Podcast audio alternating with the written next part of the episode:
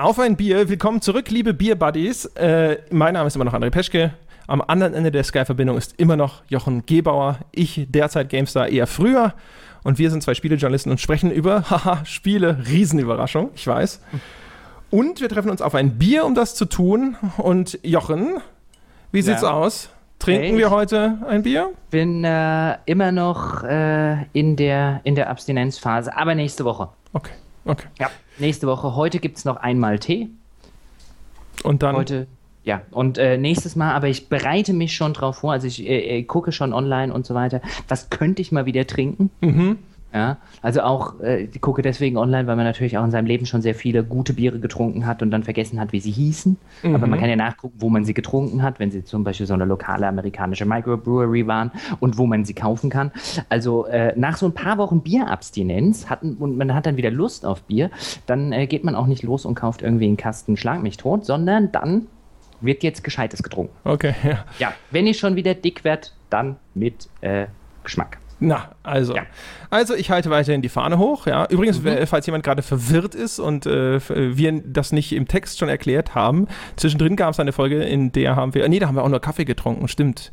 Also in der äh, Anita Sarkeesian-Folge, die wahrscheinlich dieser Folge vorausgehen wird, ja, die haben wir schon früher aufgezeichnet. Aber ich glaube, das war die, wo wir Kaffee getrunken haben, passenderweise. Das heißt, auch die, das passt sogar ins Muster. Das ist ja schrecklich. Tee, Kaffee, wo soll das noch hinführen? Ich ja. muss trinken, wieder Alkohol trinken. Ich kann dir sagen, wo es bei mir hinführt. Und zwar mhm. habe ich diesmal das 33 Zentiliter Spezial. Es ist ein, ein Bio, ein Bio-Bier aus irgendeiner Schweizer Microbrewery und die heißt, das sehe ich jetzt ja erst übrigens, Bier Aria CH, also nicht Arier, sondern Aria mit einem A am Ende. Aha. Aha, du trinkst eine Bierarie. Ja, also besser als ein mhm. Bierarie. Also das hoffe ich. Ich hoffe, das ist nicht nur die Schweizer Schreibweise, wenn es jetzt so ein kleines Sieg-Heil-Geräusch macht, wenn ich es aufmache. ja, zum Beispiel. Nein, ist kein. Sehr gut, okay. Schmeckt Gott. ja, genau. Also nach dem, genau, wenn ich jetzt nach dem, nach dem ersten Schluck nur noch mit so einem deutschen Dialekt spreche. Ja, ja und, und wie ist es Gott? Pass auf, davon wachsen Oberlippenbärte. hm. Okay. Oh, das schmeckt aber ganz nett. Hm. Und es schmeckt nett, es, es schmeckt ja, nett, es schmeckt so ulkig. Du gibst, bei dir ja. schmecken Biere immer auf so eine Weise, wie sie bestenfalls bei Frauen schmecken. Mm -mm. mm Wohl. Nee, das schmeckt schon, ja, doch. Du weißt doch, das ist äh, bei mir. Ich habe ja auch schon immer gesagt, ich wäre äh, äh, fantastisch für Testimonials. Ich verstehe gar nicht, warum sowas auch nicht auf Spieleverpackungen gedruckt wird. Oder in Trailern, weißt du? Das Spiel, von dem André Pesch gesagt, es ist nicht ganz scheiße. ja, ja, das verstehe ich auch nicht. das ist auf die Idee gekommen ist. Eigentlich dürfte das Telefon gar nicht stillstehen und trotzdem. ich verstehe das auch nicht. Ja. Nein, nein. Hat sich noch nicht rumgesprochen, ne? Also Ubisoft, das könnte auch auf eurer Verpackung stehen. Hm? Mhm. Einfach mal zum Hörer greifen. So, worüber sprechen wir denn heute, Jochen? Ähm, wir sprechen heute über unterschätzte Spiele. Ganz genau. Wir haben das schon war nämlich, wenn ja. ich ganz kurz noch, äh, das war nämlich eine der Leserfragen, mhm. die wir ja, äh, wo wir ja neulich den äh, Leserfragen-Podcast oder Hörerfragen-Podcast hatten. Und das war eine der Fragen, die da auch drin kam, welche Spiele wir am unterschätztesten halten. Ähm, und da dachten wir doch spontan, die ist so gut, da kann man eigentlich einen eigenen Podcast draus machen, eine eigene Folge. Ja, ganz genau. Ja, tatsächlich äh, habe ich das aber auch schon mal vorgeschlagen gehabt, glaube ich, bevor diese Frage kam. Deswegen haben wir auch, wie wir im Vorgespräch festgestellt haben, uns gleich minimal missverstanden in dem, was wir darunter verstanden haben, was in diesem Podcast reinkommt. Mhm. Ich habe jetzt nämlich Sachen rausgesucht, wo ich äh, an Spielen, die insgesamt vielleicht nicht ganz grandios sind, bestimmte Aspekte gefunden habe, die ich fantastisch fand. Das steht auf meiner Liste und du hast eher die klassische Interpretation darunter verstanden, nämlich Titel, die eigentlich ziemlich gute Spiele waren die aber so ein bisschen untergegangen sind. Richtig. Richtig. Und ich meine, Profis hätten jetzt natürlich gesagt, oh, da setzen wir uns nochmal zusammen, machen eine gescheite Vor, äh, ein gescheites Vorgespräch und ziehen das glatt, sodass wir beide über dasselbe reden. Aber wir sind Vollprofis und die machen das on the fly. Ganz genau, ja. Gegen mhm. die Christian Schmittisierung des Podcasts weiterhin. ja, so geht's nicht. Vorbereitung, Recherche, pff, ja. Wir machen das in unserer Freizeit. Ja, Recherche ist ja nur was für die Leute, die sich nicht auskennen. Ne? Richtig. Und vor allen Dingen, Recherche kann ja auch jeder. Ja, also ja. jeder. Ja. Jeder. Also wirklich, Recherche heißt ja nur, ich setze mich lange hin und äh, wälze Bücher und surfe im, äh, suche im Netz und mache dies und mache jenes. Aber aus der Hüfte geschossen Das ja. kann nicht jeder. Das erfordert Talent. Ja, außerdem äh, haben wir uns geschworen, dieser Podcast ist authentisch und ja. roh und hat noch Ecken und Kanten. Ist nicht so ein glatt geschliffener Mainstream-Podcast wie all die anderen da draußen, Voller die keine fünf Sterne verdienen. Ja, genau. Ja. Hier wird noch Bier getrunken und so. Klaus Kinski wäre in unseren Podcast gekommen, so viel kann das, ich sagen. Ja, der wäre in unseren Podcast gekommen und hätte uns beleidigt. Mhm. Ja, mhm. als Madengeschmeiß oder so. Ach, das wäre so geil. Ich würde ja. mir bezahlen, würde ich ja dafür, mich von Klaus Kinski in meinem Podcast beleidigen zu lassen. oh ja, jetzt nur ein bisschen schwierig. Äh, ja, ja bisschen, äh, unterschätzte äh, Spiele, ähm, mhm. unrecherchiert und äh, äh, aus der Hüfte geschossen. Ähm, dann, ähm, womit fangen wir an? Mit denen, die du ausgesucht hast oder ich? Mir wurscht. Mir wurscht. Ja, mir doch auch. Ach du Gott, bist ja. doch hier quasi der Moderator, also musst ich fange an. entscheiden. Ja. Ich fange an. So. Und zwar, äh, ich fange mal vielleicht gleich an mit einem, äh, das äh, vielleicht viele äh, sagen würden, na, es ist sogar noch überschätzt, und zwar Silent Hill 4. Bekannt als Silent Hill The Room. Ja. Und äh, das gilt ja so als der Anfang vom Ende der Silent Hill-Reihe. Wobei ich mich mal, äh, in, es wäre mal interessant zu sagen, jetzt, nachdem die Leute Silent Hill Homecoming und so gespielt haben, wie sie jetzt auf Silent Hill 4 zurückblicken, ob das sich vielleicht etwas abgemildert hat. Du musst mir da jetzt, ich habe Silent Hill 1 und 2 gespielt. Also äh, erklären Sie mir bitte in äh, 100 Worten oder weniger, warum alle Leute Silent Hill 4 doof finden. Ich weiß, es ist nicht sonderlich beliebt und so, ähm, hat auch keine sonderlich tollen Kritiken abgekriegt, aber ich habe es nie gespielt. Was ist daran so schlimm? Ich erkläre mal ganz kurz, ich äh, mache mal so Setting the Scene. Mhm. Also Silent Hill 4 hat eine Besonderheit und das ist nämlich dieser Room, der namensgebende. Du wachst in einer Ego-Perspektive in diesem Zimmer auf. Man hat so die Anmutung von einem Hotelzimmer. Das ist nur so ein Raum mit einem Bett drin, glaube ich, und dann gibt es noch ein Badezimmer und das war es eigentlich auch schon. Und es stellt sich dann sehr, äh, dummerweise heraus, die Tür ist zugekettet. Also mit so auch relativ äh, obskur aussehenden äh, Ketten wie aus dem Hellraiser Fanshop, ja. Das heißt, da ist relativ schnell klar, A, du kommst aus diesem blöden Zimmer nicht raus und B, irgendwas stimmt hier nicht. Ja? Warum ist da so eine unglaubliche Menge an Ketten vor dieser Tür und so weiter und so fort. Dann fängst du halt da an, in Ego-Perspektive herumzulaufen, durchsuchst das so ein bisschen und im Badezimmer ist ein kleines Loch in der Wand und das wird dann relativ schnell sehr groß. Und durch dieses Loch kann man hindurchkriechen und dann kommt man in diese typische Silent Hill-Welt und ab da ist es nicht mehr Ego-Perspektive, sondern ganz normal Third-Person Silent Hill. Und diese klassischen Silent Hill-Abschnitte, die sind halt einfach vom Ideenreichtum und spielerisch deutlich hinter den vorherigen Teilen zurück, auch von dem, was da äh, so an Geschichten erzählt wird und so. Und deswegen hassen es die, also ziemlich viele zumindest von den alteingesessenen Silent Hill-Fans. Es folgte auch gerade auf die Teile 2 und 3, die ja nun wirklich so die Höhepunkte in der Reihe darstellen. Echt? Soll ich den dritten spielen? Ja, der dritte ist auch schon ziemlich cool. Hm, okay. Ja. Genau. Und jetzt äh, würde ich für Silent Hill insofern eine Lanze brechen, also für diesen mhm. besagten The Room-Teil, weil nämlich die Idee mit diesem Raum finde mhm. ich bis heute fantastisch und ich verstehe auch nicht ganz, ähm, weil das wurde teilweise auch kritisiert, dass diese abgelösten Ego-Perspektiven, Abschnitte und so, die sind dann halt, viele fanden die langweilig oder blöd oder dass das die, quasi so einen Stilbruch darstellt und so weiter und so fort. Und ich sehe es genau umgekehrt. Ich habe mich immer gefreut, in diesen Raum zurückzukommen.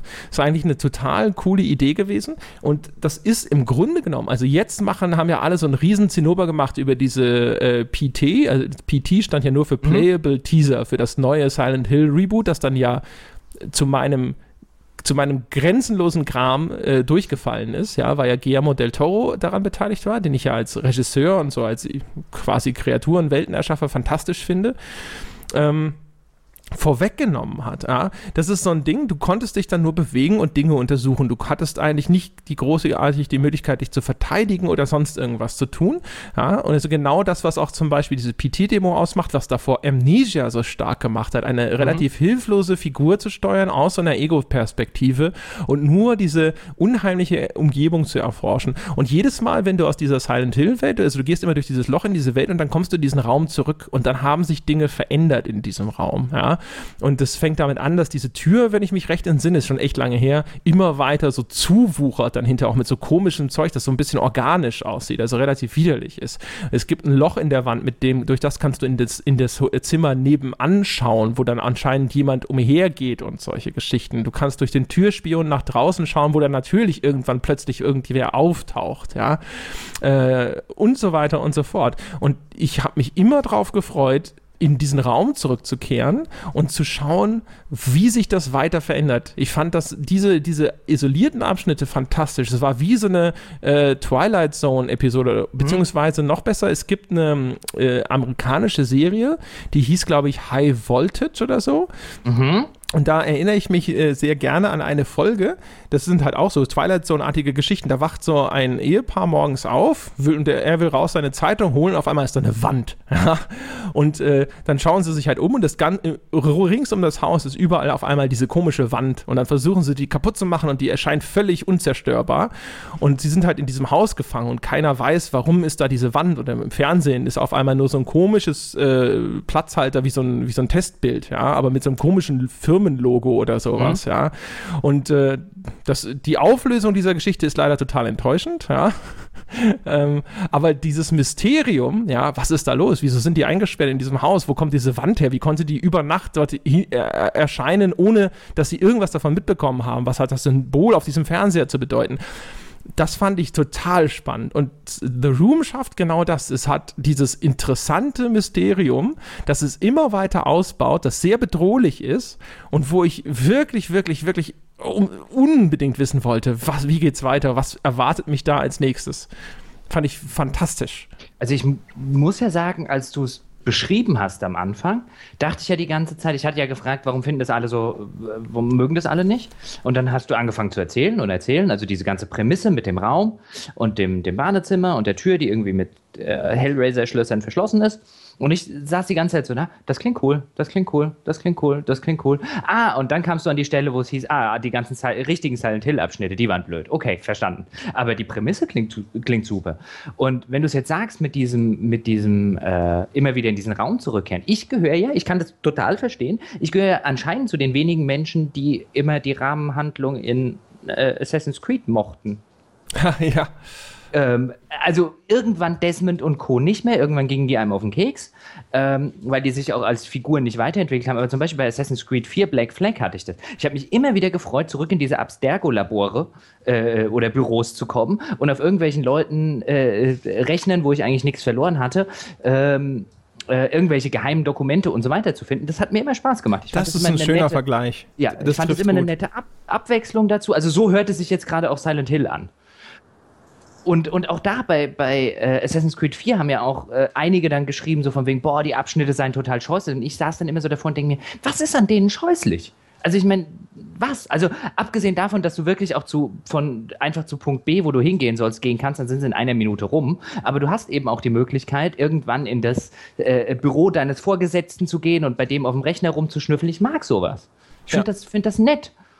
Also bei, in, in, beiden Fällen kann ich mir vorstellen, dass das für viele Leute etwas ist, was so ein bisschen das Pacing äh, zerstört. Ja, also dieses, äh, die, die klassischen Silent Hill Abschnitte haben ja eine ganz andere Art auch von Spannung und Herausforderung, wo du dann halt quasi deiner Spielfigur sozusagen der Tod droht durch und du Kämpfe bestehen musst und du bist viel interaktiver, wenn du so willst, weißt du, du kannst halt mhm. kämpfen und benutzen und sonst irgendwas und auf einmal kommst du dann in diese Zwischenwelt, wo du nur herumlaufen kannst und äh, Dinge anschauen kannst. Und es gab jetzt nicht wahnsinnig viele Interaktionspunkte. Es war immer auch so ein bisschen herumgelaufen, so, ja, was hat sich denn jetzt verändert? Was soll ich denn jetzt machen? Mhm. Es hatte so dieses Ding wie bei einem Adventure auch, weißt du? Bei einem Adventure mhm. kannst du ja hängen bleiben, wenn du dieses Detail nicht findest, was jetzt gerade äh, von dir verlangt wird. Und ich glaube, es könnte, oder kann mir vorstellen, dass es bei The Room auch Leute gab, die dann vielleicht nicht auf die Idee gekommen sind, durch dieses Mäuseloch oder was das da war, zu gucken, um in das andere Zimmer zu schauen und dann aber äh, sich nicht die, diese Veränderung ergab. Also du musstest quasi diese, diese äh, möglichen Interaktionen oder diese Entdeckungen abarbeiten in dem Zimmer, bevor du zurückgehen konntest, sinnvollerweise,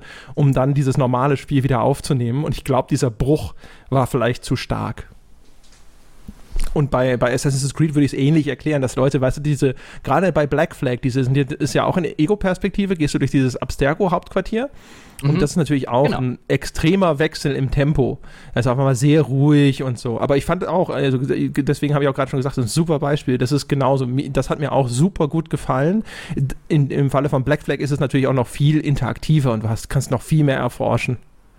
Ja, und also ich finde ja gerade den, äh, den Change of Pace ist ja gerade das, was mir daran gut gefällt. Weil irgendwann habe ich mich zumindest bei Assassin's Creed, ich weiß jetzt nicht, wie es bei Silent Hill ist, ähm, oder bei dem Silent Hill, irgendwann habe ich mich halt auch mal ein bisschen dran totgespielt an immer wieder den gleichen Mechaniken.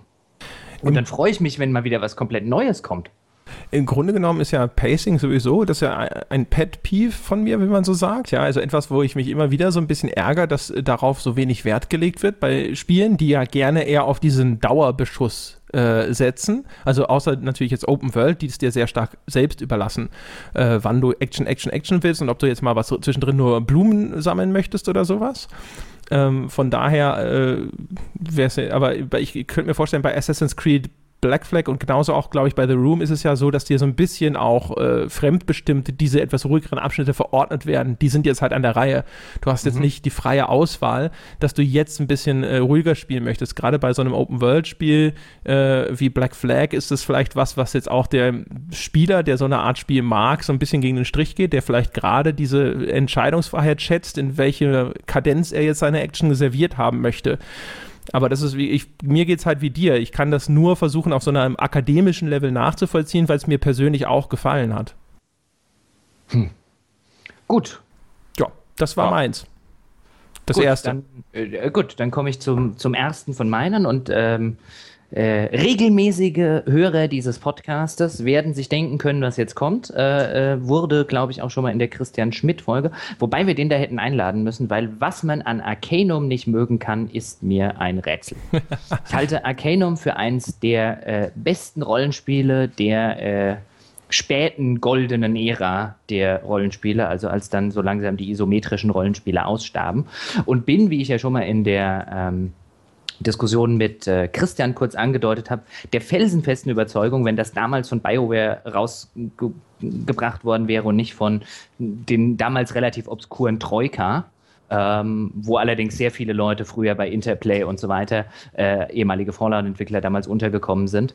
Ähm, hätte das damals BioWare rausgebracht, bin ich sehr der Meinung, wir würden von einem Meilenstein reden. Ich war auch überrascht, Weil, dass der Christian da Einspruch äh, erhoben hat. Ich äh, sag vielleicht ganz kurz zwei Sätze mhm. vorab. Das ist Gut. alles, was ich dazu sagen werde, sozusagen. Und zwar erstens ist äh, Arcanum war wahrscheinlich die beste Empfehlung, die ich von dir hier bekommen habe. Fand es auch sehr, sehr cool. Und ich bin sowieso ein äh, Troika-Fanboy, weil das sind ja die, die dann hinter auch Vampire the Masquerade mhm. Bloodlines gemacht haben. Das äh, wäre normalerweise vielleicht auf so einer Liste. Ich habe für mich das Gefühl gehabt, dass es vielleicht doch äh, zu bekannt ist. Um, aber ja, aber das, ich, ich liebe das Spiel. Und von daher, also Troika Games insgesamt hat sowieso den Daumen hoch. Äh, ja, also ich, was ich von Troika nicht mochte, ist dieses Temple of Elementary Evil. Den sehr, was sehr viele Leute mögen, weil er ein fantastisches Kampfsystem hat vielleicht das beste Kampfsystem, das es jemals in einem äh, äh, Rundenbasi oder in einem Rollenspiel generell gab. Das Problem ist nur, es hat so gut wie keine Geschichte. Und wenn ich die Wahl habe zwischen Kampfsystem und Geschichte, nehme ich die Geschichte. Ähm, aber zurück zu Arcanum. Das hat damals, deswegen fällt mir das bei den Unterschätzten immer äh, zuerst ein, das hat damals überall so mittlere, hohe 70er gekriegt.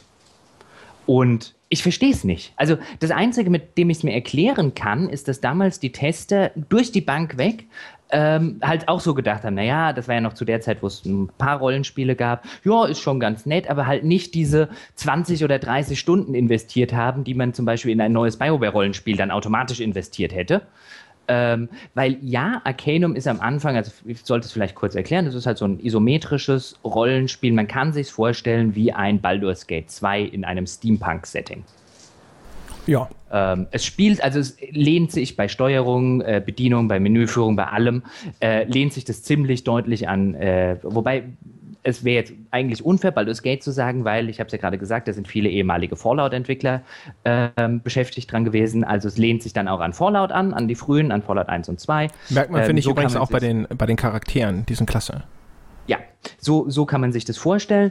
Ähm, nur es spielt halt in einem sehr ähm, äh, ähm, etwas ungewöhnlichen Steampunk-Setting, in dem halt ähm, quasi äh, Technik und Magie ein bisschen gegeneinander arbeiten. Es ist zum Beispiel so, dass wenn du einen magiebegabten Charakter hast, kann er zum Beispiel die Züge nicht benutzen weil Züge nicht fahren, wenn ein magiebegabter Typ drin sitzt. Das ist halt so eine Art Grundkonflikt in der Welt, den ich ganz putzig gemacht finde für so ein, oder ganz putzig ausgedacht finde für so ein Steampunk-Universum.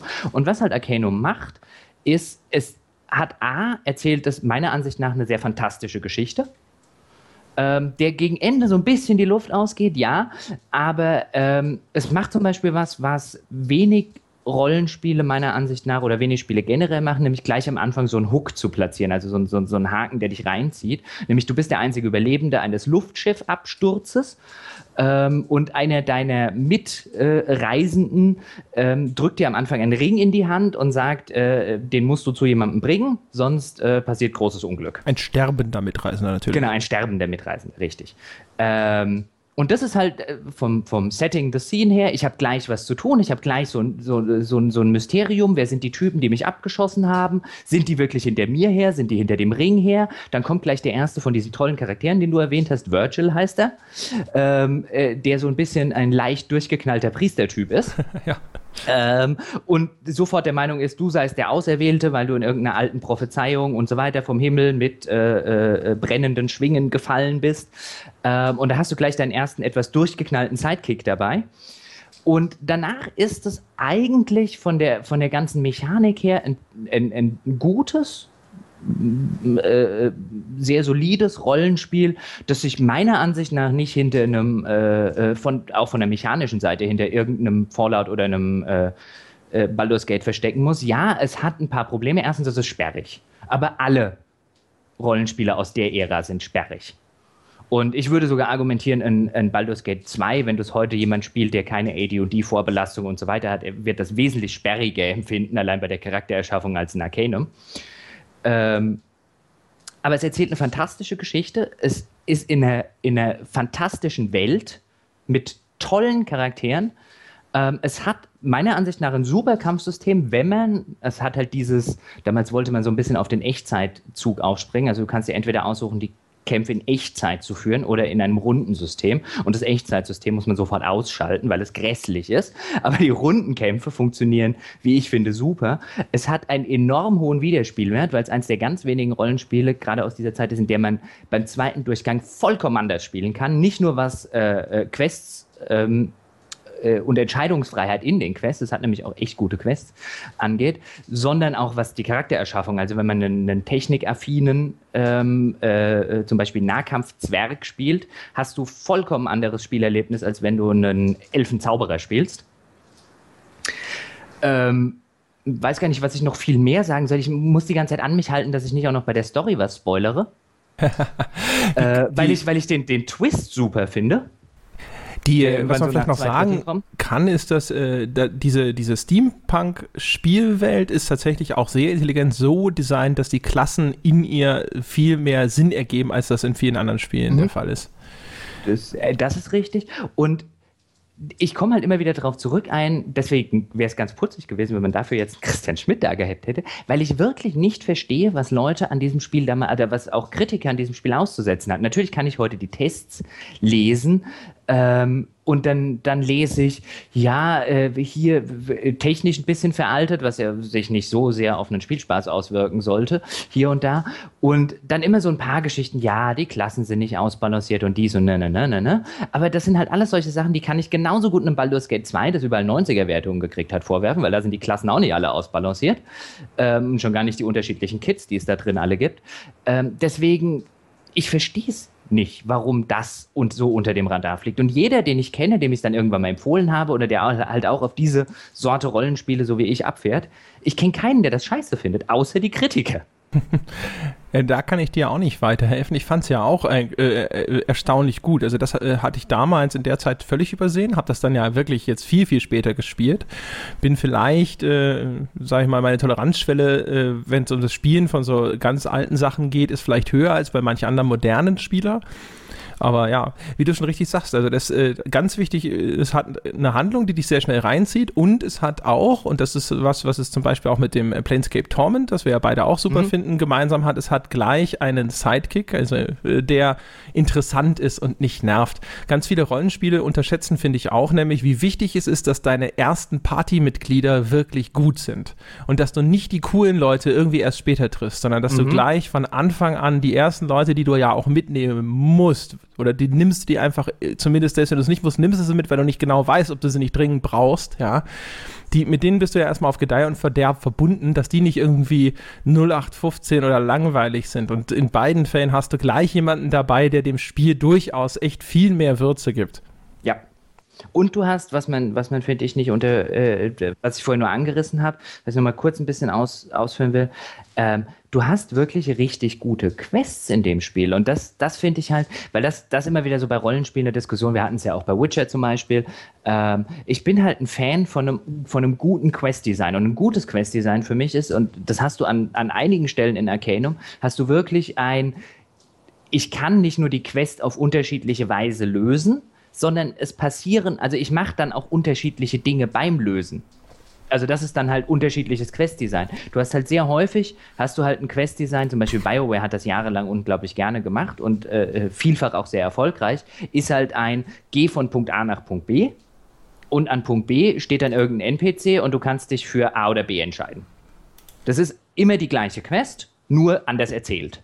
Mhm. Und ich bin ein Fan von einem richtigen Quest-Design. Das heißt, wenn ich jetzt zum Beispiel sage, ich will die Bank überfallen, dann habe ich einen Kampf in der Bank mit den Bankwachen und so weiter. Wenn ich sage, ich will aber die Bank nicht überfallen, dann äh, äh, schleiche ich mich hintenrum durch irgendwie eine Kanalisation rein. Und ich verstehe ja, warum das Spiele nicht machen, weil du designst dann zum Beispiel eine ganze Kanalisation nur für die 50 Prozent der Leute, die halt sagen, ich schleiche mich lieber in die Bank. Das wird halt heute nicht mehr gemacht, insbesondere bei den hohen Produktionsaufwänden oder seltener gemacht, aber das ist halt schlechteres Questdesign. Und diese alten mhm. Rollenspiele, Arcanum ist dann, finde ich, ein schönes Beispiel, die haben das noch. Die haben noch ein richtiges Questdesign und nicht mehr nur ein, von A nach B laufen, wie das moderne Rollenspiele, wenn wir ehrlich sind, in, in den aller, allermeisten Fällen tun. Und das kaschieren wollen durch dann eine moralische Entscheidung, die am Schluss dieser Kette steht, was aber kein Questdesign mehr ist, sondern einfach nur noch eine, eine, eine narrative Ebene. Ja, das stimmt, genau. Diese Unterscheidung wird ja auch häufig gar nicht getroffen. Also zwischen das, dem, dem eigentlichen Quest-Design, also dem, mhm. was ich spielmechanisch zu tun habe, und der Handlung, in der das verpackt ist. Das ist ja das, äh, einige Leute haben uns ja zum Beispiel gefragt, warum wir das Quest-Design von Witcher nicht so toll fanden. Und ich vermute, dass sich das dadurch erklärt, denn äh, die Geschichten, in die das jeweils verpackt ist bei Witcher, die sind durchaus cool und auch abwechslungsreich. Mhm. Aber das, was man eigentlich dabei tun muss, ist bei Witcher recht abwechslungsarm. Genau, also was wir jetzt zum Beispiel meinen ist, vielleicht machen wir es nochmal ein bisschen, weil ich kann, ich, ich verstehe schon, warum das so ist, weil das wird ja mittlerweile quasi synonym benutzt, auch in, lese ich auch häufiger in, Text, in Tests dann von einem tollen Quest-Design und ich denke mir, habt ihr euch das Quest-Design eigentlich mal angeguckt? Das Design ist 0815. Ähm, was jetzt ein Witcher-Beispiel wäre jetzt zum Beispiel, nehmen wir diese Werwolf-Quest.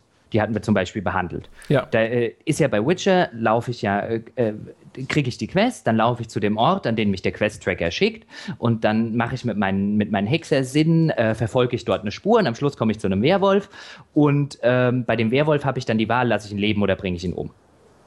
Das heißt, egal für was ich mich irgendwie entscheide, ich habe immer das gleiche Quest-Design. Das Quest-Design ist von A nach B laufen äh, in den alten Spielen oder ein gutes Quest-Design wäre, dass du schon relativ am Anfang, also jetzt, ich denke mir jetzt gerade ein Beispiel aus, schon relativ am Anfang irgendwie mitkriegen könntest, oh, vielleicht stimmt was mit dem Werwolf nicht und dich dann entscheiden kannst, gehe ich auf die Jagd nach dem Werwolf, das heißt, ich laufe dann seine Höhle und bringe ihn um, oder nehme ich einen Umweg über zum Beispiel einen anderen NPC, der mir dann was erzählt zum Thema, hey, der Werwolf ist gar nicht so schlimm, dann hätte ich ein unterschiedliches Quest-Design. Aber das hast du in modernen Spielen nicht mehr.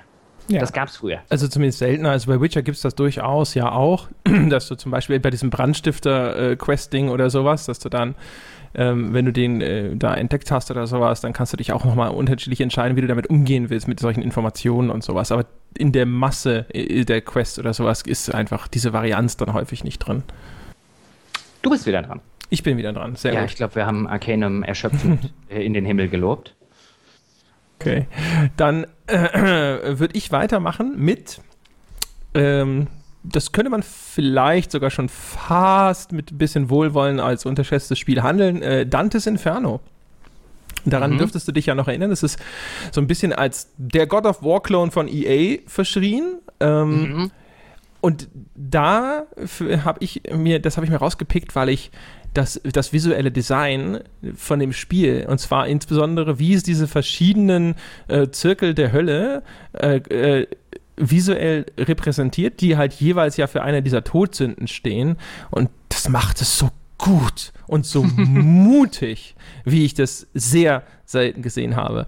Also da es gibt so fantastisch designte Welten und Gegner in diesem Spiel, ja, die dann jeweils eben passend zu dieser übergreifenden Thematik äh, gewählt sind. Das finde ich großartig. Also es gibt in, äh, in diesem Kreis der Hölle, glaube ich, der zur Völlerei gehört, da sind dann äh, die Gegner natürlich, also da gibt es halt dann so richtig fette, auseinanderquellende Gegner oder es gibt einen, das ist wie so ein, wie so, wie so ein Hund, so ein Cerberus, äh, mhm. Höllenhund, Viech, und nur, der besteht nur aus Mündern. Also sogar die Augen sind Münder. Ja, und es ist halt eine so coole, freudsche Albtraumwelt, in die du da geworfen wirst, ja. Ich glaube, die, diese Lustwelt zum Beispiel hat auch unglaublich viel sexuellen Symbolismus drin, was man ja, also das ist was, wo, wo, wo Mainstream-Spiele gerne zurückschrecken, wenn es nicht so die plakativen Frauen mit dicken Brüsten sind, ja.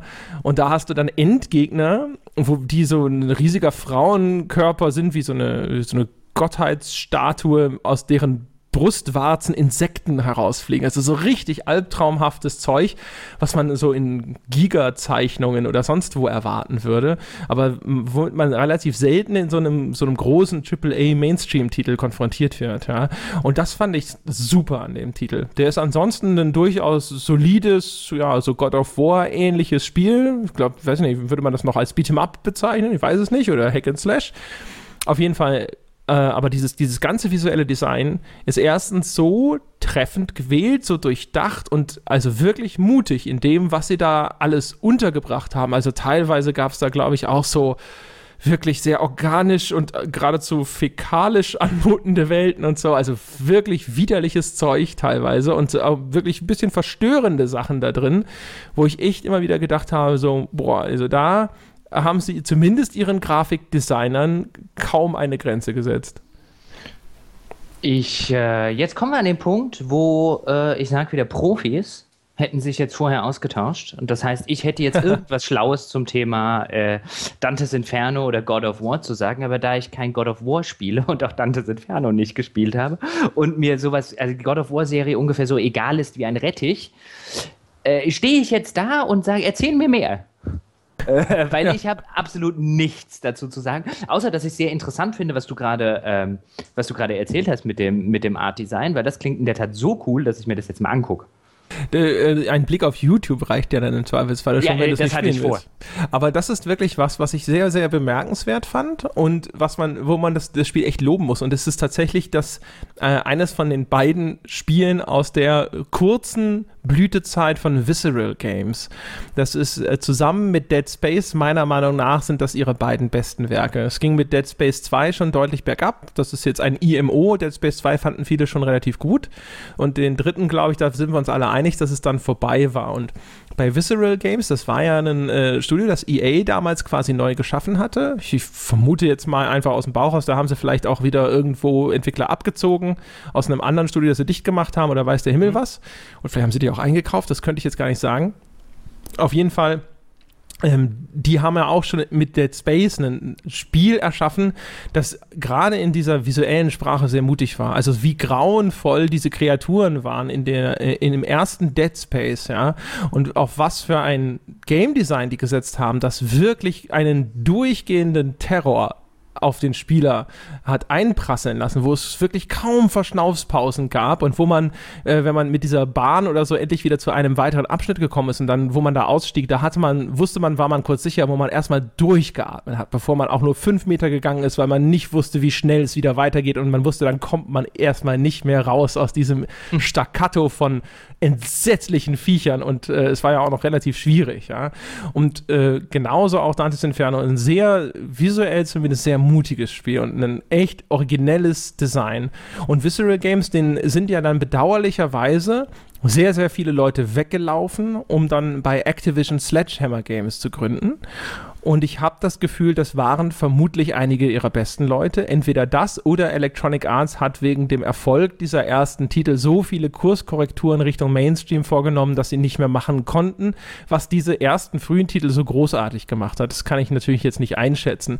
Es ist aber vom, von dem, vom zeitlichen Ablauf gefühlt ungefähr so diese Zeit, äh, wo die, ihnen die Leute abgehauen sind. Und Sledgehammer Games, ja, das ist ja so ein Ding, äh, die, die sollten ja einen Call of Duty Spin-off machen bei Activision, das dann nie fertig geworden ist, weil wiederum ja bei Infinity Ward das halbe Team geflüchtet ist und dann mussten sie da als Feuerlöscher einspringen und dann sind sie quasi in diesen Call of Duty Moloch assimiliert worden und sind jetzt halt da auch eines von den drei Studios zusammen mit äh, Treyarch und Infinity Ward, die jetzt im Drei-Jahres-Rhythmus neue Call of Duties rausschieben. Also das ist insgesamt eine ganz tragische Geschichte, wie äh, das Team, das diese, diese wirklichen, wirklich tollen Spiele gemacht hat, jetzt nur noch ein Schatten seiner selbst ist, beziehungsweise ich weiß gar nicht, ob äh, Visceral für EA jetzt großartig noch irgendwas produziert und selbst wenn ihre letzten Titel waren nicht mehr der Rede wert, die haben ja jetzt das Battlefield Hardline gemacht, das 0815er kann man äh, kaum sein und äh, auch schon das Dead Space 3 war eine Riesenenttäuschung. Äh, das stimmt. Man darf allerdings, jetzt kann ich ja doch noch was äh, in, diesem, in diesem Themenblock dazu sagen, äh, weil du es gerade gesagt hast. Ich finde, man, man darf aber nicht den Fehler machen zu sagen, also ich glaube, du hast gerade ein bisschen ein, false, ein klassisches False Dilemma aufgemacht. Nämlich, entweder sind die guten Leute zu Sledgehammer gelaufen oder EA hat sie nicht mehr machen lassen. Und was, was du, glaube ich, relativ häufig siehst bei dieser Tragik, dass ein ehemals großes Studio, das hast du auch bei, das hast du bei in der Literatur, das hast du auch in Filmen, ist, es gibt manchmal Leute, die haben nicht mehr als einen oder zwei Schüsse. Alles, was danach kommt, ist einfach nicht mehr gut. Und das mag, äh, und äh, es gibt auch Spielestudios, bei denen das so ist. Und man neigt dann natürlich immer dazu, diese große Begründung zu suchen. Auch der Publisher lässt sie nicht oder die besten Leute und, und so weiter. Äh, vielleicht waren die ersten beiden Spiele auch einfach ein qualitativer Ausrutscher nach oben. Das ist möglich. Die Änderungen, die Dead Space 3 so schlecht gemacht haben, waren aber erkennbare Kurskorrekturen, mit denen man versucht hat, den Markt für das Spiel zu erweitern. Deswegen bin ich geneigt, das dem Publisher in die Schuhe zu schieben. Ja, auch Dead Space 3, auch ohne die Microtransactions und so weiter, hätte Dead Space 3 immer noch kein besonders tolles Gameplay oder keine besonders tolle Geschichte erzählt. Ja, aber und auch. Die Atmosphäre wäre auch nicht mehr groß gewesen. Ja, aber auch die Entscheidung, zum Beispiel auf ein Koop-Gameplay zu setzen, ist meiner Meinung nach eine, eine Entscheidung, die grundfalsch ist für diese Art Spiel und die für mich gefühlt natürlich jetzt in Richtung Markterweiterung äh, geht, genauso wie die Entscheidung, die jetzt da nicht tragisch war, äh, weil sie das Kerngameplay unberührt lässt, den Multiplayer an Dead Space äh, 2 dran zu hängen. Also man hat den Eindruck, und das war ja auch die Aussage von Electronic Arts, dass sie sich mehr erwarten von der Reihe und man hat, finde ich, an diesen Änderungen gesehen, dass sie versuchen, die Reihe eben zu streamline oder da irgendwo ich, dahin da, zu schieben. Da bin, ich, da bin ich dabei, aber ich glaube, selbst wenn du diese Ende und diese Streamline wegnimmst, wäre Dead Space 3 nicht mehr. Ich glaube, die hatten nach, das zweite war noch, war noch äh, äh gut, aber da hast du schon gemerkt, sie wärmen das. Ich glaube, die äh, waren selber, also die Qualität vom ersten war, glaube ich, was, was so nicht ganz geplant war. Das hast du immer, ich nenne das immer die Mario äh, Kumino, heißt der so? Jetzt habe ich es wieder vergessen. Äh, ich blöd mal, jetzt wollte ich hier gerade eine Regel aufstellen, habe schon den Namen vergessen. Sie doch einfach die Jochen Giebauer-Regel. Nein, Simi, äh, äh, Simino heißt der. Äh, du kennst Deer Hunter, den Film? Natürlich. Michael äh, Simino, der ist der Michael Simino, genau. Ja. Michael, Michael. Äh, Michael Simino, ein brillanter Film, wie ich finde. Und wie damals auch sehr viele andere finden. Und danach hat er nur noch Dreck gemacht. Ich weiß gar nicht, was der sonst gemacht hat, muss ich gestehen. Danach, danach hat er irgendwie ein Studio ruiniert mit Heaven's Gate. Ah, ein, ja, ein, ja, Genau, ein, ein Film, den damals ein Kritiker irgendwie bezeichnet hat, als es sei, als würde man zwei Stunden eine Führung durch die eigene Wohnung erleben. schön. Was eine schön vernichtende Kritik ist. Ja, ähm. Und danach hat er ihn kein Studio mehr rangelassen. Also ich meine, der hat halt irgendwie einen Schuss und irgendwann hat er dann Fernsehfilme und so weiter gedreht. Das gibt's halt auch. Also der, der, der, das fällt mir dabei immer ein. Deswegen wollte ich jetzt gerade eine Regel aufstellen, nur um seinen Namen zu vergessen. Ähm, sieht man auch wieder hier äh, äh, Profis am Werk äh, bei der Vorbereitung der, der, fällt mir dann, der fällt mir dann immer ein. Äh, und da gibt es ja auch noch ein paar. Ich meine, es gibt Autoren, äh, da liest du irgendwie das erste Buch und denkst dir, hey, fantastisch. Und dann kommen die nächsten drei und du denkst dir, what the heck ist hier passiert? Ja, natürlich. Also das kennt man ja überall. Ne? Also äh, hier äh, Musik zum Beispiel. Wie, wie heißt die Band, die Life is Life gesungen hat damals? Ja, aber das ist auch scheiße. Ja, aber das ist halt so diese One-Hit-Wonder. Dafür sind die so, ja, so das Symbol sozusagen, wenn man so will. War das nicht Opus? Stimmt, Opus war es, ja. Aber du hast natürlich recht. Also natürlich muss ich einräumen, dass es auch sein kann, äh, dass da einfach nichts mehr, nichts mehr zu holen war. Also natürlich gerade bei einer Fortsetzung von einer Reihe, es gibt bestimmte Spiele, die sollten besser keine Fortsetzungen bekommen. Mhm.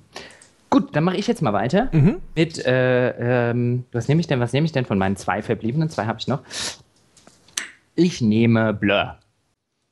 Ja. Kennst du Blur? Natürlich kenne ich Blur. Mario Kart mit richtigen Autos. Äh, ja, das trifft es gut. Also ich glaube, den Block haben wir jetzt relativ schnell abgehandelt. Warum nehme ich das bei den Underrated-Spielen? Das hatte, glaube ich, überall echt gute Wertung.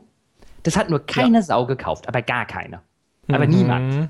Also wirklich überhaupt niemand. Das lief, glaube ich, von ähm, allen Sachen, die kamen damals über Activision. Das war übrigens einer der Gründe, wenn wer sich heute übrigens fragt, warum Activision ähm, nur noch Call of Duties macht, der äh, kann sich zum Beispiel Blur angucken.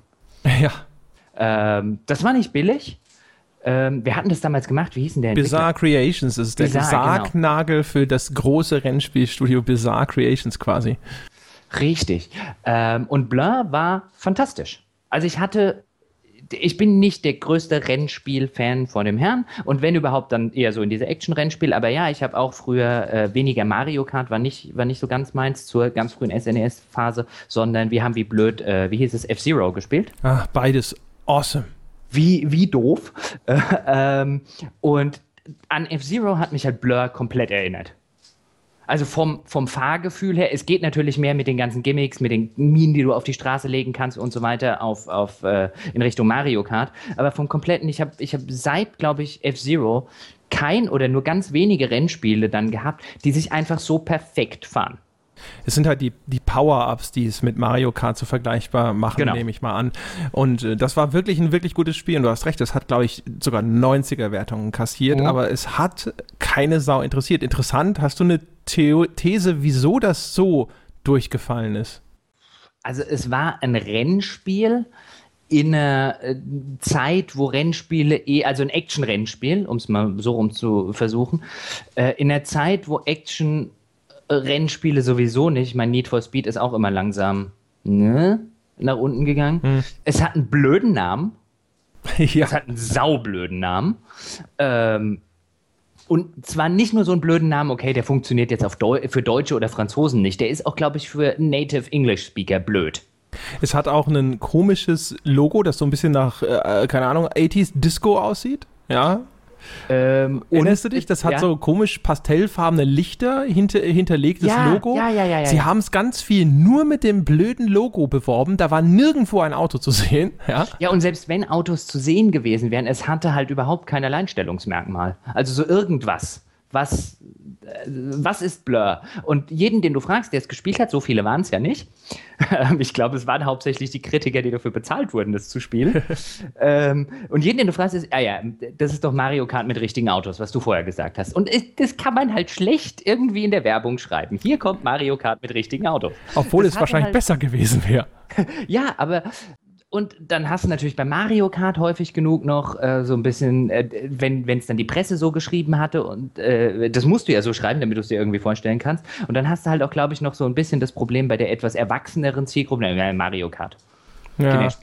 Ähm, also das hatte, glaube ich, das hat, das hat einfach in kein, bei keiner Zielgruppe funktioniert aus, aus einer ganzen Reihe von Faktoren. Und was ich so unfassbar schade finde, weil es fantastisch war. Im Multiplayer-Modus, der Multiplayer-Modus von dem Ding ist sowas von groß. Ich hätte jetzt noch Lust, ich meine, wahrscheinlich, geht das eigentlich noch? Kann man das noch spielen? Wahrscheinlich wirst du keine Mitspieler mehr finden, aber funktionieren wird es noch. Ja gut, man könnte ja jetzt so, äh, so privat, äh, so, verstehst du? kannst äh, ja gucken, wenn hier Mitspieler für Blur zu finden sind in dem Podcast, melden sie sich in den Kommentaren.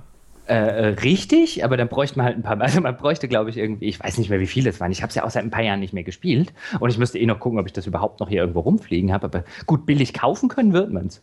Ja, da bin ich mir sicher. und äh, ja, das deswegen underrated, weil es keiner gekauft hat. Ja, das, äh, das, war echt traurig. Also die, die haben ja, glaube ich, das war, meine ich, das letzte Spiel, bevor sie dann Bizarre Creations wie Sauer Bier zum Verkauf angeboten haben und es hat keiner genommen, das Studio. Ja. Also wie gesagt, ich kann es ja voll und ganz verstehen. Ich weiß es nicht mehr auswendig. Auch hier jetzt wieder, Profis hätten vorher recherchiert. Ähm, das Ding hat sich halt, ist halt wirklich absolut wie Blei in den Regalen liegen geblieben. Also das, das muss verkaufstechnisch so schlecht gewesen sein, dass, ähm, äh, glaube ich, dann und man kann das ja auch nachverfolgen, relativ kurz danach hat Activision einfach aufgehört, noch neue IPs zu machen. Ja. Also die haben da, glaube ich, richtig Asche reingebuttert und sind richtig aufs Maul gefallen. Also zumindest haben danach fast alle aufgehört, äh, Rennspiele zu machen. Ne? Das, das war äh, Teil des großen Rennspielstudio-Sterbens damals. Da haben ganz, ganz viele Rennspielstudios mit relativ viel Tradition dicht gemacht äh, zu der Zeit. Ich erinnere mich daran, weil ich nämlich damals einen Artikel dazu geschrieben habe, ähm, dass anscheinend im Markt bis auf die ganz etablierten Reihen, da zählte damals Need for Speed noch dazu, äh, Forza und Gran Turismo oder so, also mit mhm. abge ab, äh, abgesehen von denen, die diese ganz stark durchlizenzierten Autorennspiele hatten, hat sich nichts mehr am Markt behaupten können. Die haben so ein bisschen den gleichen Weg genommen wie die Beat'em-Ups. Also wo jetzt auch außer Mortal Kombat und Street Fighter eigentlich alles absäuft und nichts mehr von den klassischen Reihen äh, existiert, außer mhm. noch vielleicht Dead or Alive, aber auch die äh, dümpeln ja so ein bisschen vor sich hin und bringen ihren fünften Teil in der 300. Variante wieder raus. Aber und das war mit den Rennspielen damals genauso. Und ich erinnere mich, dass die meisten Entwickler damals gesagt haben, wenn du nicht wirklich so ein riesiges Lizenzpaket an coolen Traumautos hast, dann kommst du nicht weit. Und wenn du nicht eine starke Marke hast, die schon vorher irgendwo existiert hat. Und jetzt ist natürlich Activision und Blur mit einer völlig neuen Rennspielmarke an den Start gegangen. Und die sind damals reihenweise gescheitert. Mhm. Ich habe übrigens gerade ähm, kurz mal recherchiert. In den ersten fünf Tagen hatte Blur in den USA 31.000 Stück verkauft. Das ja. ist so mies. Ähm, ja. ja. Ohne Worte. Ja, also 31.000 Menschen haben ein sehr gutes Spiel erworben. dann, ja, gut, dann ist natürlich die Frage. In den ersten fünf Tagen. Ja, aber in den ersten fünf Tagen verkauft halt irgendwas Erfolgreiches ein paar Millionen. Ja, ja, ich sag nur, also vielleicht sind es ja sogar 100.000 insgesamt. Insgesamt, ja. Aber ich meine, das ist halt eine, eine, absolute Tragödie. Ja, das ist bestimmt heute auch schon durch 500 Sales gelaufen und jetzt sind es vielleicht sogar schon 250.000. Also diese armen 31.000 Leute, die es in den ersten fünf Tagen gekauft haben, die kamen ja wahrscheinlich nicht mal zum Spielen, weil die hätten ja quasi alle parallel ja. online sein müssen, damit man genug Leute findet. Das ist natürlich dann sowieso nochmal so ein Problem. Ne? Ja. Wenn so ein, äh, das hat man ja äh, zum Beispiel bei Evolve auch gesehen, wenn so ein Multiplayer-lastiger Titel oder dessen Stärken vielleicht im Multiplayer liegen, wie im Falle von Blur, nicht diese kritische Masse sofort erreicht, dann ist der Zug halt abgefahren. Mhm. Aber sehr traurig. Es gibt ein anderes Rennspiel, äh, das würde ich äh, tatsächlich auf die Liste setzen, was auch allerdings durch die Bank sehr mittelmäßige Bewertungen bekommen hat, nämlich äh, Split Second.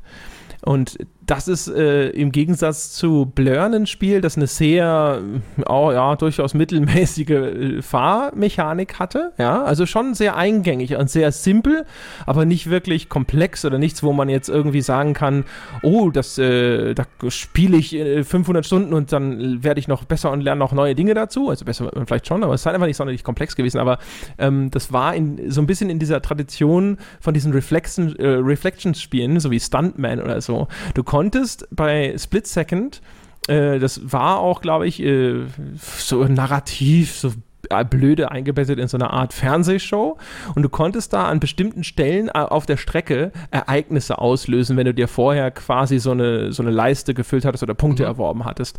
Und das waren so schöne, spektakuläre Ereignisse. Es war ein bisschen äh, wie in Battlefield das Levolution. Ja? Es hat halt die Strecke dann äh, teilweise komplett verändert und es waren einfach geile, dramatische Sachen. Du konntest da halt so ein, in, in, musstest an der richtigen Stelle diese Taste drücken und dann löste sich die Verankerung von so einem Öltanker oder so einem riesigen Schiff, das da auf einem Trockendock lag und es rutschte dann so quer über die Straße und dann konnte man, nachdem das dann umge da irgendwo reingecrashed war, konnte man, glaube ich, danach dann auch so durch den, den Bug des Schiffes fahren oder über, über das Deck oder sowas.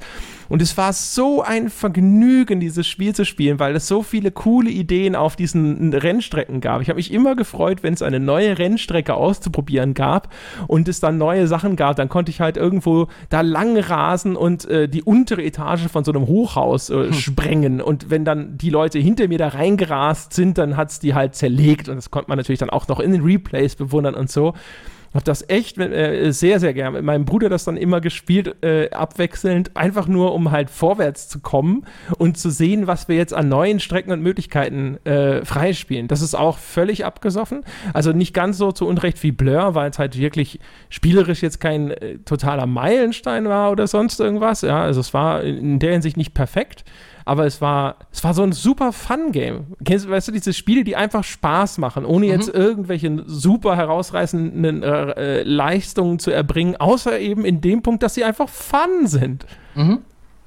Ja, das würde auch auf die, auf die Liste gehören, steht aber nicht auf meiner Liste. Das letzte Spiel auf meiner Liste ist tatsächlich äh, Crackdown.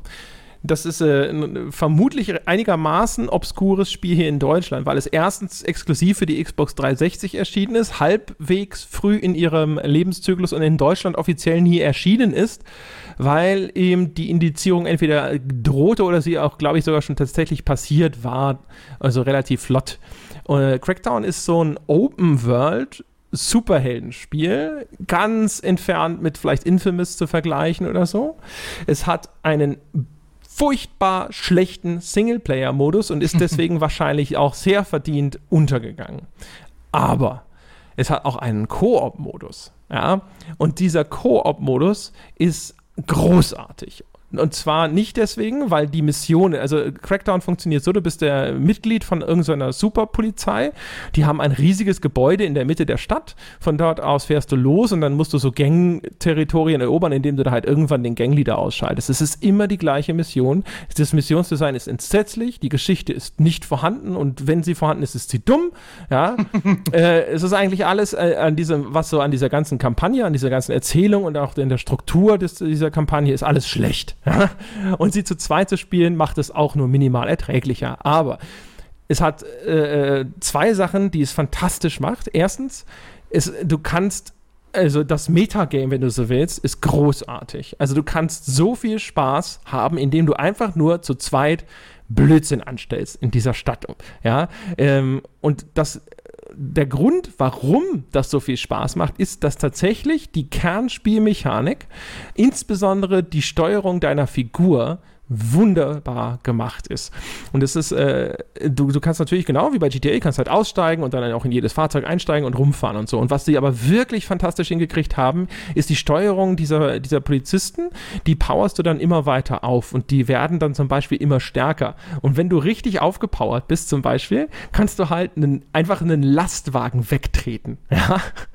Und das ist von der die Animationen und die Timings in dem Spiel sind so gut, wie ich es, glaube ich, jetzt bis heute in keinem anderen Open-World-Spiel jemals gesehen habe. Die Steuerung von Crackdown müsste man in Assassin's Creed einbauen. Assassin's Creed wäre ein mindestens 50% besseres Spiel.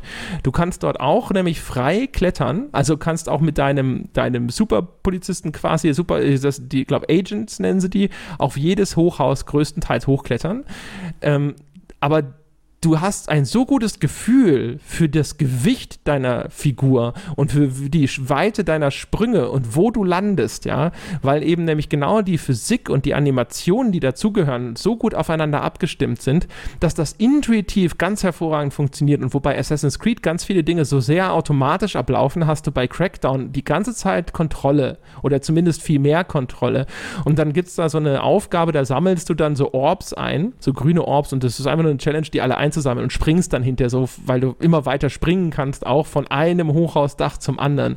Ich habe selten mich dermaßen cool als Superheld gefühlt wie in Crackdown, weil die Steuerung so gut ist. Du hast so viel mehr Kontrolle und das, was du da tust, er fühlt sich so viel mehr als deine tatsächliche eigene Leistung an, als als ein, ein, ein Film, dessen Richtung sozusagen du nur noch angibst, ja, wie das bei Assassin's Creed ja häufig beim Klettern der Fall ist, ja, wo du ja kaum Eigenleistung erbringst. Jetzt selbst, wo sie die Steuerung ein bisschen mehr umgestellt haben, da ist sie ja eher so, dass sie die dieses Klettern eher so unterbrechen, weil mal was hakelig ist oder so. Da fand ich sogar die, die etwas automatischere Art früher besser. Und bei Crackdown hat das funktioniert auf den Punkt. Und dann haben wir halt zu zweit, es gab auch zum Beispiel, das war sehr clever, die Möglichkeit, so ein Cheat-Menü aufzurufen. Und dann konntest du Dinge spawnen lassen in der Welt. Und wir haben tatsächlich Stunden nur damit zugebracht, explosive Fässer auf den, einem der Highways zu spawnen. Und einer hat dann eine riesige Wand oder ähnliche Konstruktion aus diesem explodierenden Zeug aufgebaut. Der andere ist derweil, hat sich ein Auto gesucht nach einem Wunsch, ist ein Stück weit weggefahren und raste dann auf diesen Punkt zu. Und es war halt so, das Spiel war quasi, dass man das Zeug im richtigen Moment Moment zur Explosion brachte, um den anderen dann wegzupusten, weil die Physik auch so cool aussah, wenn dann das Auto davon erwischt wurde. Ja? Oder wir haben uns gegenseitig die ganze Zeit Lastwagen ins Gesicht getreten. Es war ein Riesenspaß. Und das alles nur, und da sieht man mal, wie wichtig das ist, nur weil sie die Steuerung so gut hingekriegt haben. Okay. Ja, das hat ein, ein Spiel, das ansonsten eine Vollkatastrophe gewesen wäre, in eine, auf eine solche Höhe, gehoben. Das ist äh, ganz erstaunlich. Also, das ist so ein, finde ich, so ein Anschauungsbeispiel dafür, wie wichtig es ist, ja, bestimmte, diese Spielelemente, diese Grundspielmechaniken gut hinzukriegen. Das, das stimmt. Ich hatte, hm, ich hatte schon befürchtet, als du am, am Anfang gesagt hast, dass du jetzt irgendwie so in die, in die andere Richtung gedacht hast als ich ähm, und in diese die einzelnen Teilaspekte, dass jetzt bestimmt ganz, oder nicht, obskur sind sie ja nicht, aber dass jetzt bestimmt so ein bisschen äh, wenig gespielte Konsolentitel aufpoppen, du alter Konsolenspieler, ähm, die ich alle nicht gespielt habe und ich dann wenig dazu sagen kann. Wobei auch das jetzt wieder interessant klingt, weil jetzt ähm, das sollte ich mir dann vielleicht mal angucken, wenn da die Steuerung wirklich so fantastisch ist. Weil das ist halt so, das ist so das klassische Spiel, bei dem ich jetzt sage, also ich kenne den Namen und weiß ungefähr, worum es geht und mich würden keine zehn Pferde dazu bringen, ohne dass mir jemand wie du jetzt gerade einen echt guten Grund gibt, das mir auch nur anzugucken. Weil das, das, das sieht so beliebig und, und, und äh, egal aus also das, das erinnert mich irgendwie, das sieht, das sieht schon aus wie ein Transformers-Film. Ich kann das übrigens super nachvollziehen sogar, denn ich habe äh, Crackdown witzigerweise sogar sehr, sehr früh präsentiert bekommen und zwar auf der Tokyo Game Show. Und da war ich nämlich am Microsoft-Stand und die waren natürlich damals, also wahrscheinlich sind sie das immer noch, nur dass sie jetzt inzwischen resigniert haben, relativ verzweifelt Fuß zu fassen in diesem japanischen Markt. Da waren sie ja mit der Xbox 1 überhaupt nicht angekommen. Jetzt wollten sie mit der Xbox 360 da endlich Fuß mhm. fassen und hatten deswegen äh, da lange Zeit eine sehr große Repräsentanz auf der Tokyo Game Show. Und dort bin ich eigentlich nur zu Microsoft gegangen, um mir einige ihrer anderen großen Titel damals anzuschauen. Ich kann mich gar nicht mehr genau erinnern, was das gewesen ist, wenn ich ehrlich sein soll. Und da hat man mir jedenfalls auch das äh, Crackdown damals vorgeführt. Und ich hatte das vorher nur so am Rande mitgekriegt. Und dann haben die mir das gezeigt und ich habe gedacht, so, na toll, ein GTA-Klon in Comic-Grafik, ja. Pff. Und dann haben sie es halt vorgespielt. Und wie ich schon sagte, diese normale Kampagne, ist entsetzlich. Das Spiel Singleplayer zu spielen, ist auch da ist natürlich diese Mechanik klasse, aber zum Beispiel auch diese Shooter-Mechanik, ist, die, die da auch enthalten ist, ist auch nicht super. Ja? Das heißt also, wenn man das Spiel so spielt, wie es dummerweise vom Entwickler größtenteils vorgesehen ist, ist es auch einfach nicht gut. Nur es wird erst dann grandios, wenn man es eben nämlich dann zu zweit spielt oder wenn man in diesen Nebenaufgaben diese Orbs einsammelt, ja. Was natürlich leider eine, eine sehr äh, schwache Rechtfertigung sozusagen ist für so ein Spiel, um es dann tatsächlich zu kaufen, gerade wenn es neu ist. Dementsprechend war das jetzt, glaube ich, auch kein großer Erfolg. Der zweite Teil, ich habe mich sehr gefreut, dass es einen zweiten Teil gab, soll leider furchtbar sein. Ich war so enttäuscht von dem, wie der dann besprochen wurde, dass ich ihn mir nie gekauft habe. Habe nur Schlechtes darüber gehört, auch von Leuten, die das äh, erste gut fanden. Und jetzt haben sie ja für die Xbox One ein Crackdown Revival angekündigt und jetzt bin ich natürlich zwar skeptisch, aber trotzdem ein bisschen aufgeregt. Aber das Problem ist natürlich, der Entwickler Realtime Worlds existiert nicht mehr. Und das ist ja, da, das äh, kommt wieder die nächste Geschichte hinten dran. Du erinnerst dich vielleicht, Realtime Worlds, das waren die, die dieses Online-GTA namens APB machen wollten. Oh. Und die, All Points Bullet. Ja. Oh. Und die bei der Produktion von diesem Spiel, ich weiß gar nicht, ich glaube 100 Millionen oder so an Venture Capital durchgebracht haben, also wirklich verbrannt haben.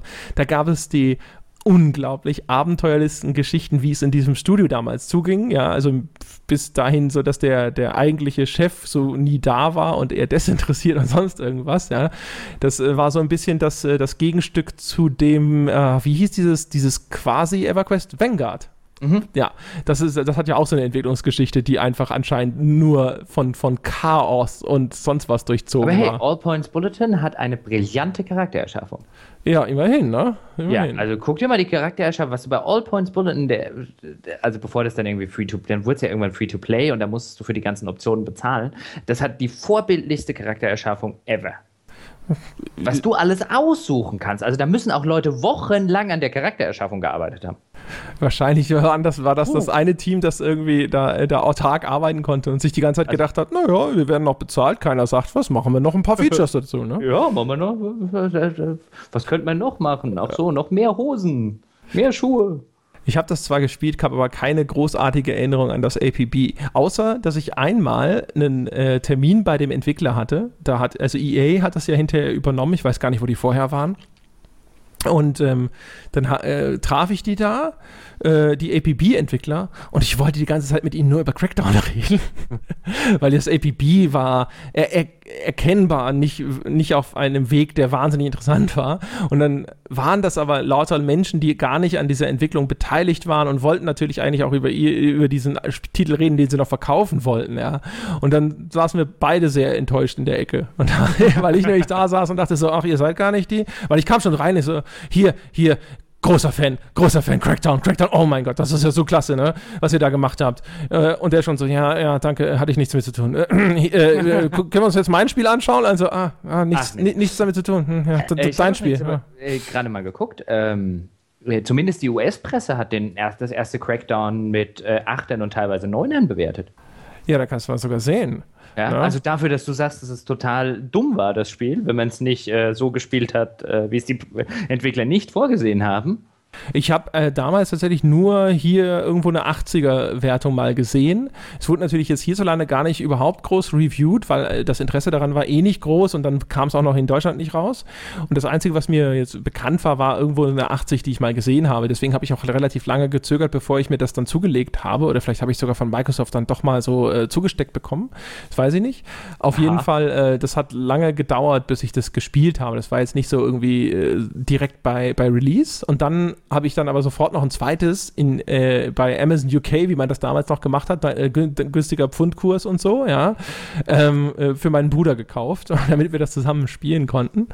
Ähm, ja, aber also dem, dem kann man eigentlich äh, guten Gewissens vermutlich keine gute Bewertung geben, weil es halt all das, was jetzt den zumindest vom Entwickler erkennbar als Kerninhalt bestimmten äh, Kram angeht, einfach schlecht ist. Aber was wenn man zu zweit Quatsch machen will, super. Was, was steckt denn der Microsoft sonst noch so zu? Nein, es ist so hm. großartig. Die, es gab übrigens, glaube ich, noch, es gab später so ein geiles, äh, so eine geile Erweiterung äh, von Cracktown übrigens, ja. Da hast du so eine Harpune gekriegt. Und mit der Harpune konnte man Gegner natürlich an die Wand nageln. Man konnte sie allerdings an alles nageln. Und es war so cool, du konntest dann halt auch versuchen, Fußgänger an vorbeifahrende Autos zu nageln. Ja, das war auch ein beliebtes Spiel. Und wir haben, ich weiß noch, jetzt kommt der Teil, wo man vielleicht auch erkennt, warum das Ding indiziert wurde. Ich darf, darf wahrscheinlich auch gar nicht so positiv darüber Weil sprechen. Jetzt kommt der Teil, Fußgänger an fahrende Autos hast Achtung. du gerade genagelt. Ja, ja. ja. Und ja. Achtung, wir haben dann ein, ein, so ein Van geparkt, haben dann halt ringsrum Passanten an diesen Van genagelt und sind dann mit unserem Leichenwagen durch die Stadt gefahren, der halt ringsum mit aufgespießten Passanten besetzt war. Oho, ich frage mich gerade, ob bei euch irgendwie eine pathologische äh, äh, Geschichte hast du schon mal äh, mit einem Psychiater die kriegen ja immer Angst, die Psychiater, wenn man da aufkreuzt. Die kriegen dann ja, ja sagen dann immer. Wenn du mit ne? so einem Auto vorfährst. ja, Entschuldigung, ich habe meinen Leichenwagen bei Ihnen im Hof geparkt. Ist das okay? Oder muss ich hinten rum? Haben Sie eine Tiefgarage? Eine Tiefgarage ist cool. Alles, wo es kühl ist, ist besser für den. ja. Oder so, muss ich hier einen Parkschein lösen? Nein, nein, Sie müssen gar nicht. ist okay. Ich mache das für Sie. Ich gehe mal gerade. genau. Ähm, gut. Dann ähm, mache ich jetzt zum Abschluss noch meinen. Mein, mein, meine Nummer drei. Ähm, die man sich ja eigentlich, also ich bin, bin der Meinung, die könnte man sich denken können. Ja, oho. Wenn man mich so ein bisschen kennt. Ähm, Alpha Protocol. Was? Ja. Ausgerechnet. Ausgerechnet. Oh mein ich Gott. Find, ich finde Alpha Protocol ähm, nehme ich deswegen immer gerne, das war ja damals dieses Agenten, also es war eigentlich das Deus Ex von Obsidian.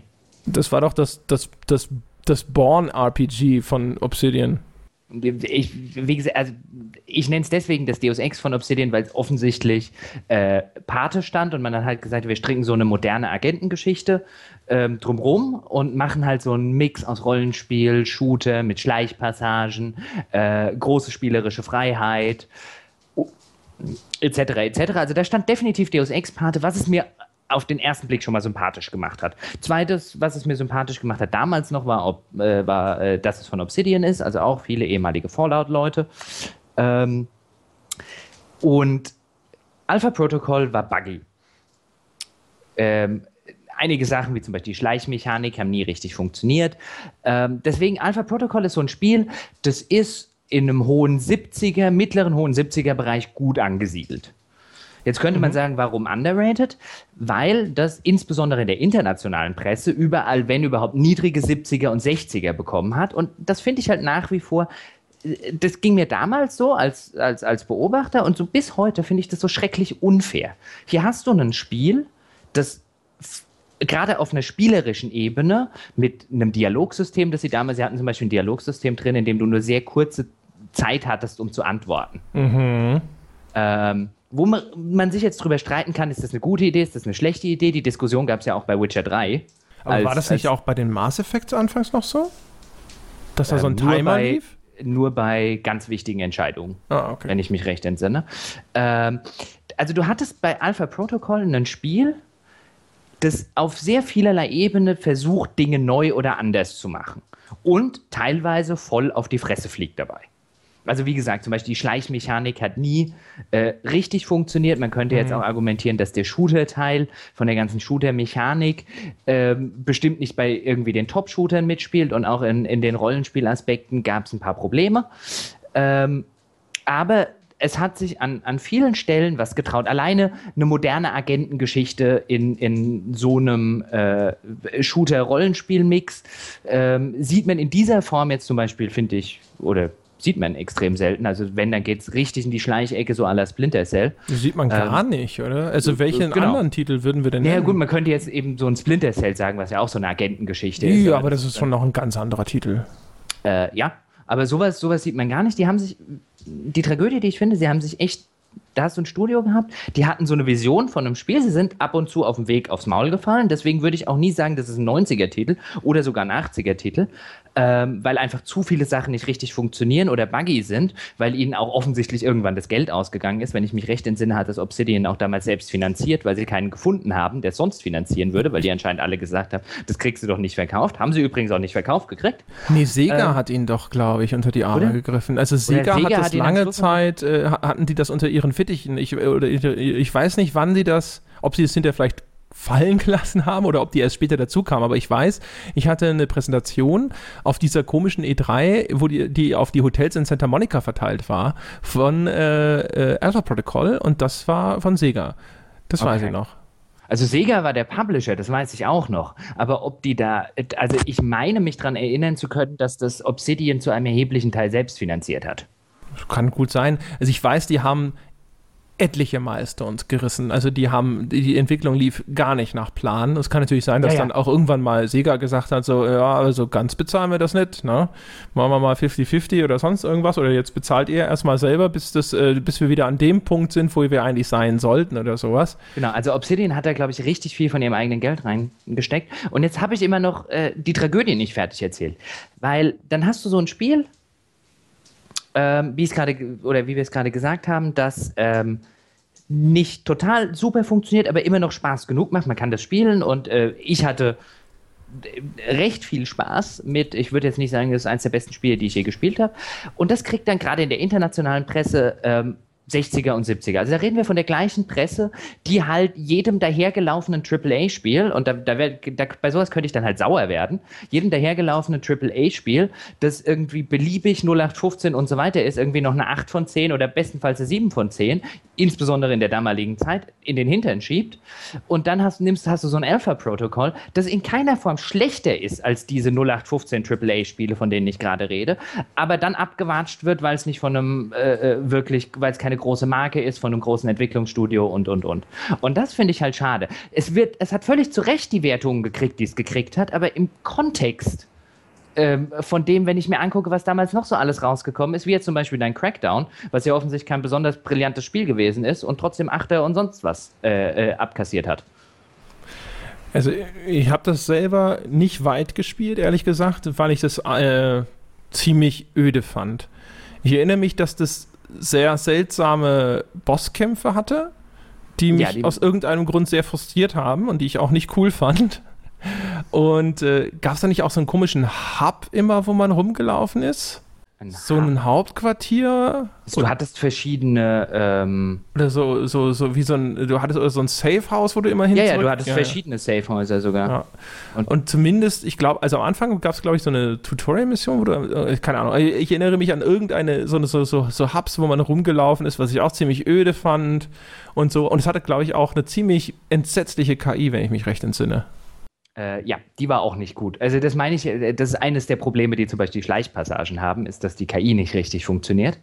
Ähm, aber es hat halt andererseits zum Beispiel, ähm, wer jetzt gar nicht, wer jetzt gar nicht äh, zu tief in die Materie einsteigen, weil wer es noch nicht gespielt hat, ich finde, das ist wirklich was, was sich total vom Krabbeltisch irgendwie für drei Euro lohnt, wo man dann, wo man dann sagen würde, okay, wenn es einem nicht gefällt, deswegen sage ich ja, ich würde da nie eine, eine 80 oder sonst was geben und sage, das kann jeder irgendwie unbesehen kaufen. Wenn es nicht gefällt, der sagt, er hat halt irgendwie drei Euro in den Sand gesetzt. Aber ähm, wenn man so ein bisschen der, so, so, so ein Deus Ex-Fan ist wie ich, dann stehen die Chancen eigentlich gar nicht so schlecht, dass man sich durch die Probleme, die das Ding hat, durchkämpft und am Ende sagt, hey, man hat hier eigentlich ein ziemlich gutes Spiel gespielt, das fantastisch hätte sein können, wenn sie A genug Geld oder B äh, bei der Entwicklung äh, gehabt hätten oder B bei der Entwicklung halt nicht offensichtlich alles drunter und drüber gegangen wäre, weil unter diesen ganzen kleinen Problemchen, die es hat, steckt halt ein fantastisches Spiel. Es erinnert mich immer ein bisschen an Vampire Bloodlines, obwohl Vampire Bloodlines das bessere Spiel ist.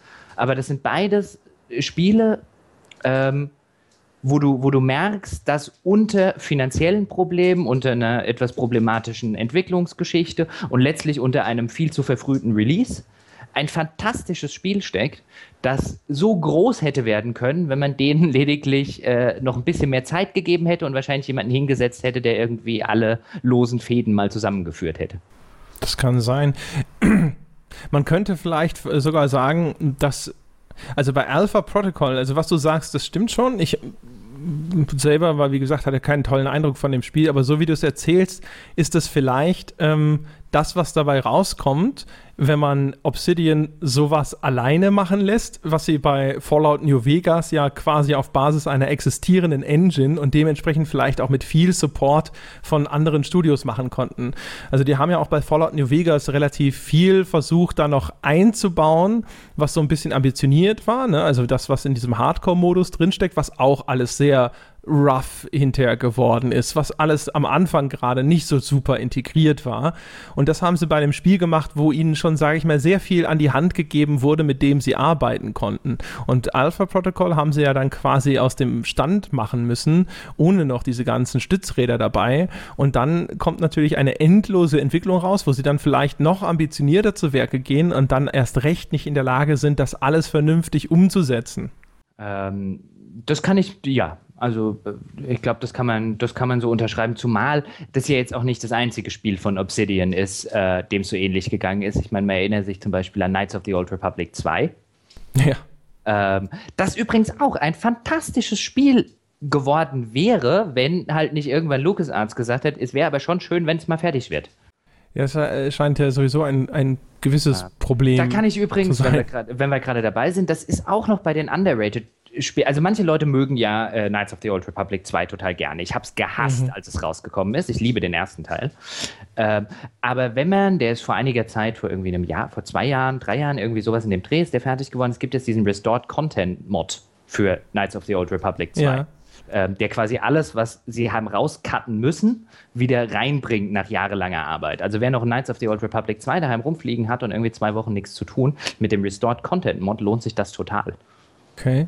Ähm, aber das war auch so ein Beispiel von äh, Obsidian, wo sie halt einfach nicht, nicht in die Pötte gekommen sind und, und fertig geworden sind mit ihren Sachen. Jetzt zum Beispiel ähm, gibt es ja auch das, das zweite South Park-Spiel. Mhm. Ähm, wo ja Ubisoft nicht mehr mit Obsidian zusammenarbeitet. Also kann man sich da vielleicht denken, dass da hinter den Kulissen das auch vielleicht länger gedauert hat als geplant. ja, das wurde ja, ja. glaube ich, auch einmal äh, verschoben. Kann mir aber eher vorstellen, dass das vielleicht auch von den Verkaufszahlen nicht ganz das war, was man sich erhofft hat. Ja, dann würden sie ja keinen zweiten Teil machen. Ob sie den jetzt, also dann, dann wird man ja eher, also wenn man dann schon einen zweiten Teil nimmt, wird man ja instinktiv eher sagen, lass es die Leute machen, die den ersten gemacht haben. Die haben wenigstens erstmal schon die ganze Expertise und alles da. Ach, äh, das macht gar nicht Obsidian, das macht Nein, Ubisoft also, mit jemand anderem. Ja. Ach, das ist noch gar nicht, das habe ich noch gar nicht realisiert. Also das hatte ich Ich habe nur die Ankündigung gesehen, dass der zweite Teil kommt. Ich habe gar nicht äh, mitbekommen, dass das aber jetzt in andere Hände gegeben wurde. Nee, also jetzt lass mich kurz googeln, nicht, dass ich was Falsches sage, aber ich bin ja jetzt nicht, äh, das hatte ich dann neulich gelesen. Ich glaube, bei Alpha Protocol war halt das, während du googelst, äh, ja. vielleicht auch das Problem, dass natürlich äh, diese, diese Kernmechaniken äh, in anderen Spielen so viel besser existieren. Also das Schleichen hast du schon genannt, aber auch zum Beispiel diese ganze Shooter-Mechanik, die war sogar in Mass Effect besser umgesetzt, meiner Meinung nach. Also jetzt äh, aus meiner düsteren Erinnerung an Alpha Protocol. Und das ist natürlich sowieso ein Grundproblem, wenn du jetzt in, äh, in den Gefilden wilderst, die von anderen Titeln besetzt sind, die das erheblich besser machen, diese Kernspielmechanik. Das Alpha-Protokoll natürlich im Kern ein Rollenspiel sein wollte oder vielleicht auch war, aber dann eben begraben unter all diesen etwas unzulänglich umgesetzten Spielmechaniken, die eben aus anderen Genres entliehen sind, wo sie dann aber viel, viel besser funktionieren. Das hat dem sicher auch im Weg gestanden. Ähm, Jai, also da würde ich jetzt Jein sagen. Äh, äh, das neue South Park, The Fractured But Whole, erscheint, kommt übrigens von Ubisoft San Francisco. Hast du von denen ah, schon mal was gehört? Äh, nö. Glaube nicht. Gut. Ähm, was ich jetzt, was du jetzt gerade bei Alpha Protocol, aber das finde ich so schön. Deswegen, ähm, mir fällt bei Alpha Protocol halt deswegen immer Deus Ex ein, weil Deus Ex hat auch nicht so gut funktioniert, die Einzelteile wie bei anderen Spielen. Bei Deus Ex ist der Shooter-Teil nicht besonders. Bei Deus Ex ist der Schleichteil nicht besonders. Das funktioniert in Schleichspielen besser. Der Shooter-Teil funktioniert in Shootern besser. Der Rollenspielteil äh, auch bei Deus Ex. Aber es ist dieses Zusammenspielen. Das funktioniert meines Erachtens nach auch bei Alpha Protocol super. Also ich finde, du musst nicht in, den, in jedem Einzelteil super sein, wenn halt der Gesamtteil funktioniert. Wo halt Alpha Protocol eher dran scheitert, ist, dass dann, obwohl das Gesamte meiner Ansicht nach funktioniert, halt Einzelteile wie der Schleichteil so extrem abfallen, ähm, dass du es dann halt echt merkst. Und das hast du halt bei, bei Deus Ex dann nicht. Das ist richtig, wobei man ja nicht vergessen darf, auch Deus Ex hat sich am Anfang nicht gut verkauft. Das kam okay. dann erst ja über die Zeit. Das gut, ich meine, dass ich, dass ich Alpha Protocol nicht verkauft hätte ich Obsidian sagen können, als sie es noch programmiert haben. Also es gibt ja immer mal manchmal Dinge, wo man, wo man jetzt als langjähriger Branchenbeobachter da sitzt und denkt, wer hat jemals gedacht, dass ihr davon was verkauft? Das stimmt, ja, das kommt immer mal wieder vor, ja also, das kommt eigentlich sogar relativ häufig vor, wenn man ehrlich sein soll. Das stimmt, ich will ich gerade. Es gab sogar relativ vor kurzem so einen Titel, aber ich komme gerade nicht mehr drauf, wo man auch von, von Anfang an äh, schon gesagt hat, ey, ich weiß nicht, wo sie damit hinwollen, ich weiß nicht, was sie glauben, äh, was sie davon verkaufen oder wie viel sie davon verkaufen. Ich komme gerade nicht drauf, aber egal. Und für, für, für Obsidian, also ich glaube, die haben auch mit, mit Kickstarter ähm, mit ihren Pillars of Eternity jetzt, die haben da auch die, glaube ich, für sie ähm, äh, beste Lösung dann gefunden, weil äh, das hast du ja auch bei Pillars of Eternity gesehen, das wurde ja auch wie oft verschoben? Das weiß also ich zumindest nicht. oft. Äh, das sollte wesentlich früher erscheinen. Aber Kickstarter-Bäcker haben da halt ganz andere Geduld, weil die sitzen halt davor und sagen, ich habe A, mein Geld schon bezahlt, ihr wollt ja nicht mehr von mir.